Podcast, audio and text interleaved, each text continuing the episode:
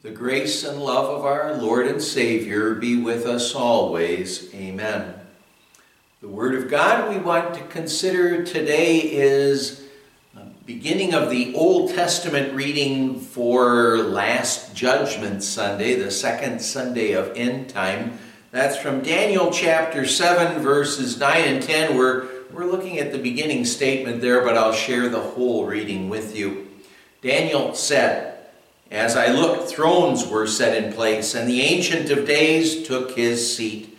His clothing was as white as snow, the hair of his head was white like wool. His throne was flaming with fire, and its wheels were all ablaze.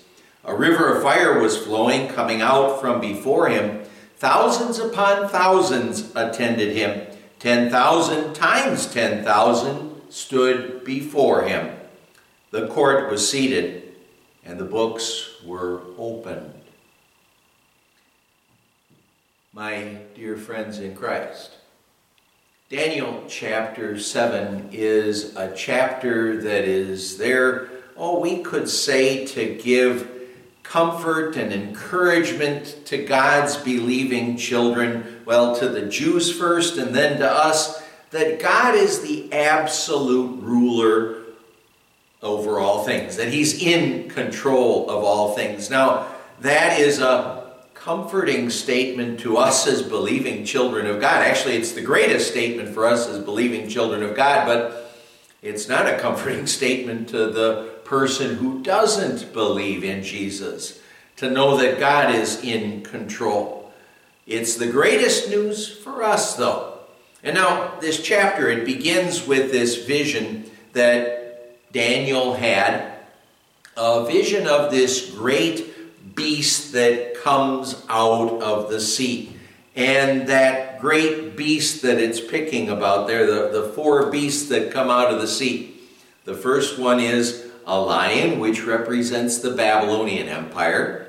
The second is a bear, which represents the Persian Empire. Then there's the leopard, that is the Greek Empire. And then there's this final unnamed terrifying beast which represents the, the Roman Empire.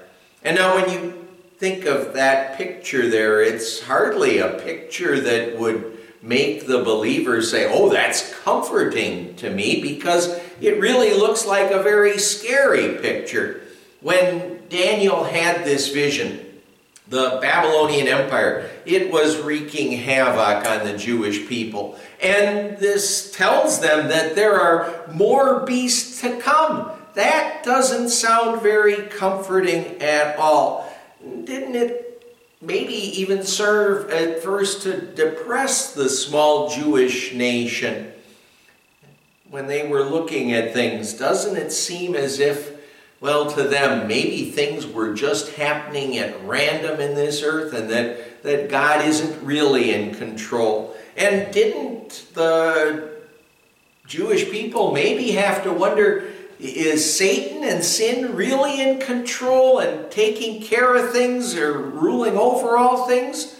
Questions like this had to plague the Jewish people as they were facing the troubles that they were facing. And, well, as we are facing different trials and troubles in this life, and, and that seems to really be the case right now. Questions like that have to plague us as well.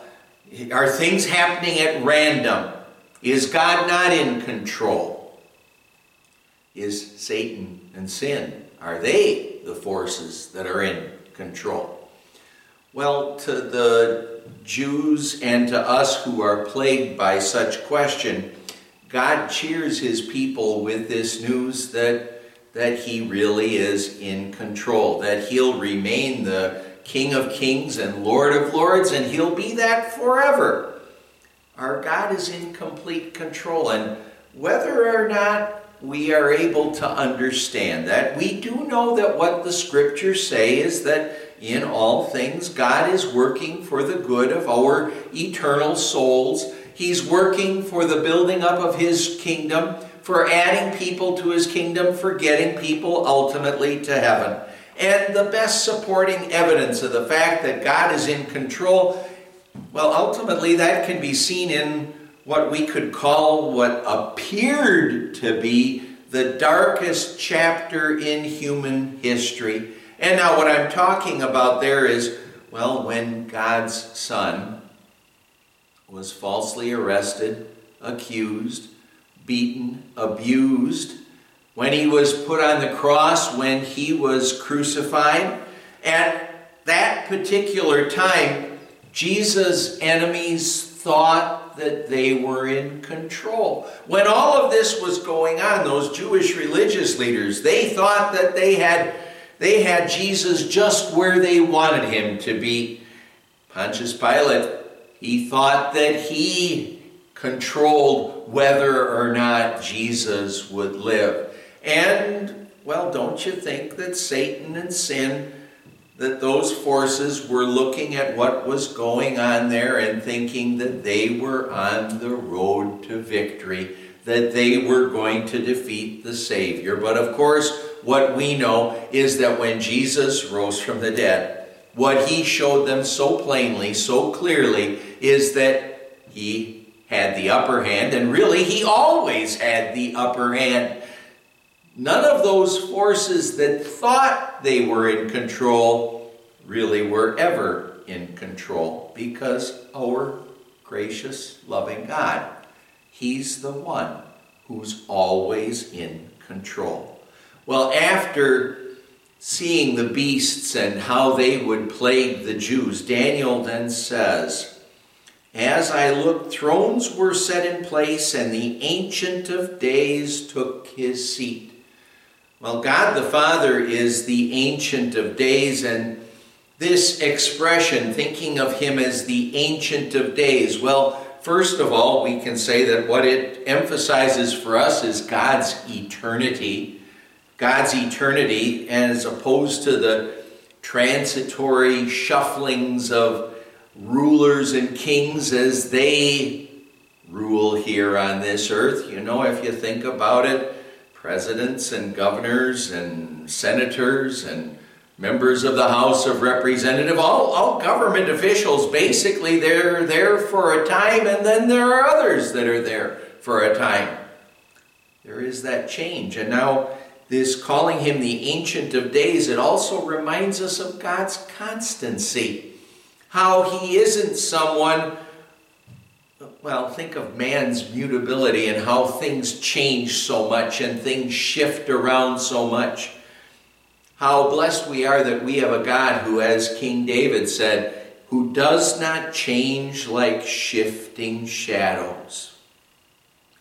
Oh, we've heard of plenty of people who rely on Medicaid or other payments like that to, to take care of medical bills and other things like that who are getting so concerned because they're faced with oftentimes higher and higher deductibles. And and we've heard about how people are upset about that. But you know the wonderful thing that we can recognize is that God never changes his deductibles. He says, By grace are you saved through faith, and this not from yourselves, it's the gift of God. And the Apostle John says, The blood of Jesus, God's Son, purifies us from all sin. There are no deductibles that we need to pay as far as God is concerned. The full payment, it's God's grace, it's Jesus' blood that takes care of everything. God isn't going to say to us, you need to pay the first 10% or 20% and then I'll take care of the rest. He says, I'll take care of everything for you. I have taken care of everything for you. Well, the judgment throne that's pictured in this reading, it is an awesome image and it can be a scary image when you really think about it, but the Ancient of Days, who is seated on that throne, he, the Ancient of Days who's seated on that throne, he means that really there's nothing for us to fear about the coming judgment. And, well, because the Ancient of Days is seated on that throne, really, there's nothing for us to really ever fear in this life at all anyway. That's because our gracious, loving God, He's in complete control. We who, by the grace of God, believe in Him, you know, we couldn't be in a better place. Amen. Let's pray. Lord God, Heavenly Father, thank you for your grace and love and forgiveness because it means we can look ahead to the judgment throne without fear. We are so blessed to have your grace and love. We pray in Jesus' name. Amen. In the grace of our Lord Jesus Christ and the love of God the Father and the fellowship of the Holy Spirit be with you always. Amen.